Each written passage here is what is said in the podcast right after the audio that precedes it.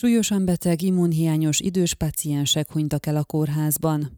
A Maros megyei klinikai kórházban az elmúlt napokban tapasztalt fertőzésekről Adriana Pisztol egészségügyi államtitkár tájékoztatta a sajtót szombaton délután. Hat betegnél találtak kórházi fertőzést, öt halálesettel végződött, egy beteg pedig még súlyos állapotban van. Az államtitkár elmondta, hogy az esetekről pénteken értesült, és úgy döntött, sürgősen Marosvásárhelyre utazik egyeztetni a kórház vezetőségével a teendőkről. Tájékoztatása szerint az elhunyt betegeket korábban többször is kezelték kórházban. Több műtéten is átestek, és antibiotikumoknak ellenálló kórokozók fertőzték meg őket. Adriana Pistol államtitkár azt is elmondta, hogy a szombati ellenőrzéseken kiderült, hogy a kórház intenzív osztálya nem nyújt optimális feltételeket a betegellátáshoz. Kortermeiben már csütörtök óta szünetel a betegfelvétel, és elkezdték a fertőtlenítésüket. A pácienseket ideiglenesen más kórtermekbe költöztették. Emellett az intenzív osztályon ápolt összes betegen bakteriológiai szűrés felmérést végeztek, hogy feltárják az esetleges további kórházi fertőzéseket.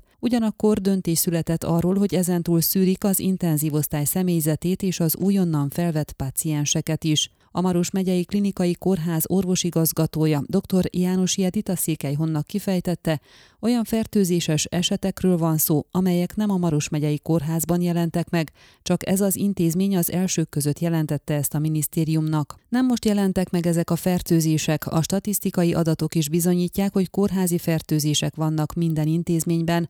Amerikában is 28-30 százalékos arányban jelennek meg az intenzív terápián. Ezek a betegek azonban nem a fertőzés miatt haláloztak el, súlyos betegek voltak, idős, immunhiányos betegek, tumoros folyamatokkal, csomó komplikációval, számos patológiával. Nem is csak nálunk voltak kórházba beutalva, csak mi elvégeztük a szűréseket, és kiderült, hogy ezek a fertőzések is megjelentek, de nem ezért haláloztak el ezek a betegek, magyarázta az orvosigazgató. Hozzátette, két olyan baktérium törzsről van szó, amely nem reagál az antibiotikumokra. Egyetlen egyel kezelhető, ez azonban abban az esetben lehet hatásos, ha a kezelt betegek nincsenek súlyos egészségi állapotban. János Jedit elmondta, az Eminescu ház mögötti intenzív terápiás részlegen október 13-án megszüntették a betegfelvételt, nem műtenek se a sebészeten, se az urológián egy ideig. Az átein lévő hét beteget más kórtermekbe helyezték, és őket is bakteriológiai szűrővizsgálatoknak vetették alá.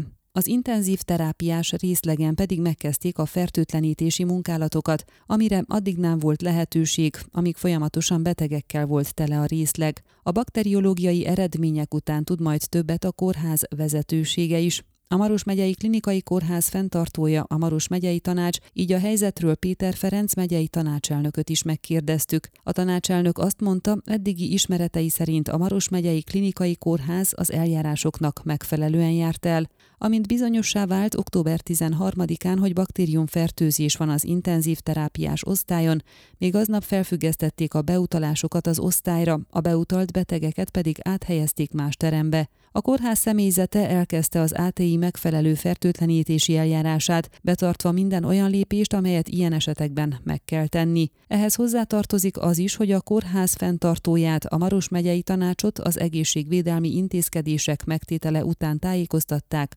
mondta Péter Ferenc. Marosvásárhelyen amúgy két megyei klinikai kórház működik, különböző irányítású és alárendeltségű egészségügyi egységek, az egészségügyi minisztériumnak alárendelt Marosvásárhelyi megyei sürgőségi klinikai kórház és a Maros megyei tanácsnak alárendelt Maros megyei klinikai kórház.